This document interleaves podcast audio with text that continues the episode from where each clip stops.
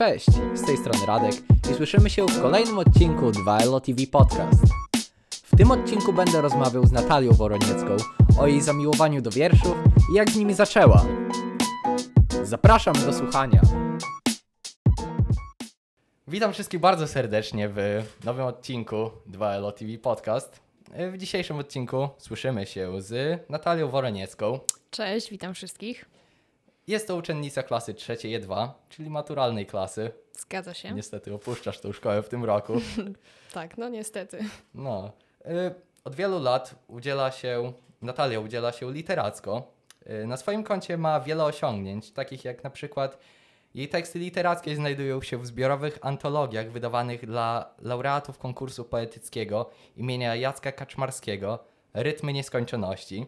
Również jest dwukrotną laureatką tego konkursu. Y, Jest również laureatką w konkursie literackim imienia Anny Markowej. Osiągnęła jeden z najwyższych etapów na etapie okręgowym z części językowej Olimpiady Literatury Języka Polskiego oraz jakby ma je, jedną aranżację muzyczną jej wiersza, który ukazał się jako piosenka pod tytułem Zamaskowany. Tak jest, zgadza się. Witam się z tobą jednym spojrzeniem. Imaginuję śmiech pełen barw.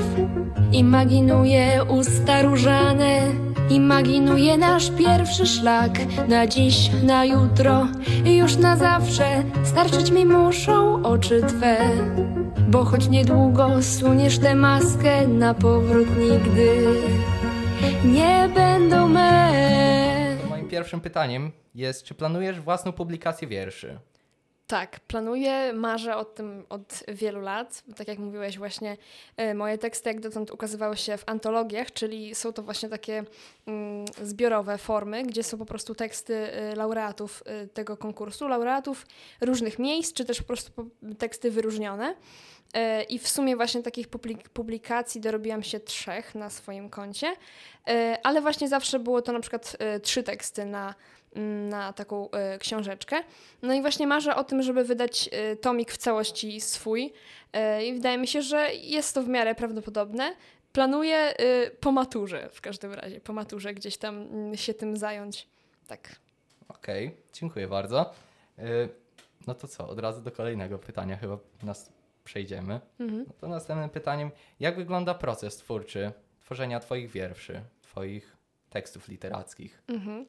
E, moje teksty powstają w sposób, e, można by powiedzieć, banalny. Ja często mówię, że ja te teksty na przykład wypluwam, tak to określam, bo e, to nie jest na zasadzie, że e, ten tekst powstaje przez parę dni, czy, czy ja nad nim jakoś tak e, dużo bardzo dłubię, coś zmieniam i w ogóle przez jakiś dłuższy czas, tylko najczęściej to jest tak, że mm, siadam zazwyczaj wieczorem przed spaniem w łóżeczku, wszędzie jest już e, ciemno, e, widzę niebo za oknem.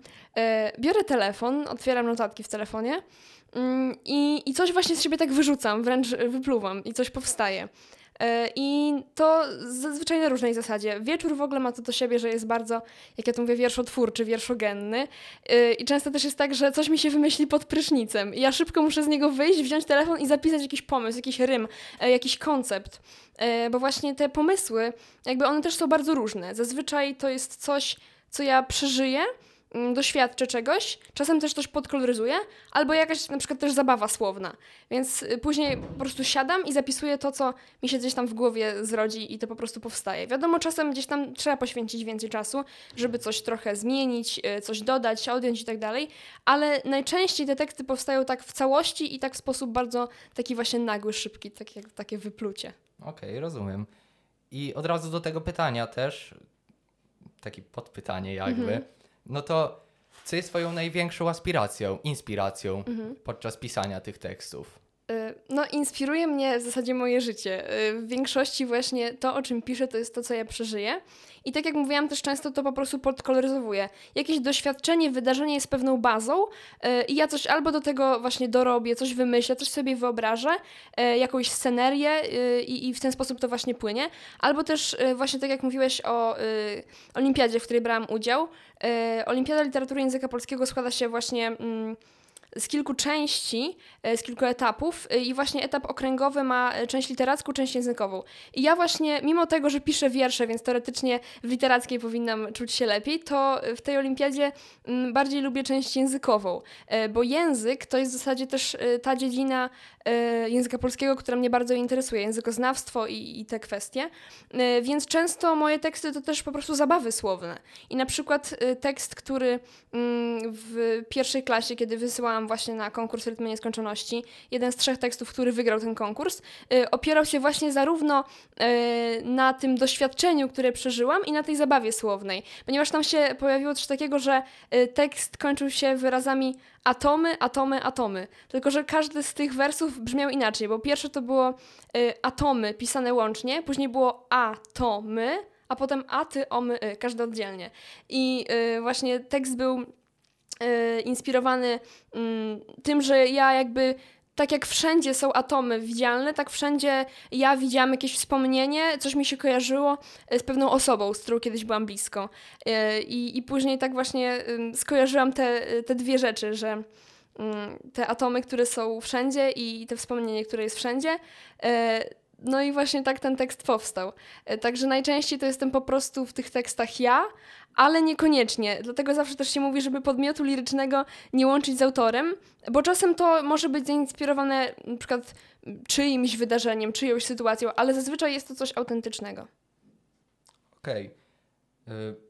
Wolisz pisać na dany temat, czy mieć swobodę w jego wyborze? Wolę mieć swobodę. Y, nawet y, napisałam jeden taki tekst kiedyś o tym, że w ogóle bardzo ciężko pisze się na zamówienie. Kiedy na przykład trzeba że trzeba, chce się komuś coś napisać, czy pod jakiś temat właśnie, czy, czy konkurs na przykład narzuca jakiś temat, to wtedy to jest y, dużo trudniejsze, bo masz wrażenie pisania na siłę. A kiedy ja piszę, y, to piszę przede wszystkim dla siebie. Ja nie myślę, że o, ja teraz napiszę tekst i o, ja, o, ja go puszczę na konkurs, tylko ja coś przeżywam, coś czuję w środku, ja to z siebie właśnie tak wyrzucę, patrzę na to, kurczę, to jest dobre. Potem pojawia się na przykład, że będzie konkurs, dobra, wysyłam. Więc w ten sposób. E, także y, kiedy ma się temat, jest się bardzo takim okrojonym. I na przykład mm, w ten sposób musiałam pisać, kiedy udzielałam się tutaj w gazetce szkolnej Wi-Fi w tamtym roku. E, każdy numer tej gazetki e, był mm, w określonym temacie. Na przykład mieliśmy całą gazetkę poświęconą żabom i musiałam napisać wiersz o żabach, więc jakby to, to nie jest proste, ale y, właśnie pod prysznicem powstał w zasadzie cały praktycznie tekst. Y, tych wersów tam było nie wiem, może z 40, bo to chyba było 5 zwrotek po 4 wersy. Przepraszam, to 20. Nie, 40. Nieważne. W każdym razie. nie, no 20. No 5 razy 4, prawda? No Matematyka tak, no na tak. humanie. Pozdrawiam wszystkich moich ścisłych znajomych. E, więc jakby tekst powstał pod prysznicem i był on o tym właśnie, o pewnej dziewczynie, m, mm, która właśnie e, całowała żaby, licząc na to, że w końcu spotka księcia w którejś z tych żab, prawda? Więc jakby stąd te żaby powstały. E, albo na przykład był tekst o wodzie, e, gdzieś tam też coś tam o wodzie, więc e, też jakoś tematycznie. Albo o jedzeniu, nie? I masz temat jedzenia i piszesz cokolwiek i no właśnie z jednej strony to jest szeroki temat, a z drugiej strony, tak jak jedzenie, no nie wiesz, z której strony to jedzenie ugryźć. Yy, także yy, no dużo łatwiej się pisze, kiedy jest ta totalna swoboda. Ale też jeżeli chodzi o konkursy, to potem wydaje mi się, że trochę ciężko się ocenia, bo kiedy dostaje się teksty yy, w totalnie rozbieżnej tematyce, to też jury ma trochę, myślę, trudniejszą sprawę, bo nie wiadomo jak to ocenić, bo kiedy jest jakiś temat określony, to to też jest ciekawe, bo widzimy jak różne osoby na to spojrzały z jakiejś strony, jak to właśnie ugryzły. A kiedy mamy różne tematy, to myślę też, bardziej też patrzy się można na ten koszt autora. Tak. Ciekawie, bardzo, bardzo ciekawe. E, czy brałaś kiedykolwiek udział w zajęciach rozwijających Twoją pasję? Czy to wszystko było samodzielne jakby? E, to znaczy w większości właśnie y, samodzielne. E, ja zasadniczo można powiedzieć, talent poetycki odziedziczyłam po mojej mamie. Y, mam w ogóle taki piękny wiersz, y, który moja mama napisała, y, gdy była ze mną w ciąży. I, I to było coś mm, bardzo, bardzo pięknego. Ten tekst właśnie jest taki dosyć prosty, rymowany o tym, że właśnie tutaj, że rodzice się bardzo cieszą, że właśnie na świat niedługo przyjdzie ich mała córeczka. I ten tekst to jest właśnie coś, czym planuję otworzyć mój tomik poetycki. To będzie pierwszy tekst właśnie w tym tomiku, y, który gdzieś tam też tak bardzo symbolicznie pokazuje to, że, y, że ta poezja była ze mną no dosłownie od poczęcia, prawda? Y, Więc, więc to tak myślę w ten sposób szło i, i się rozwijało.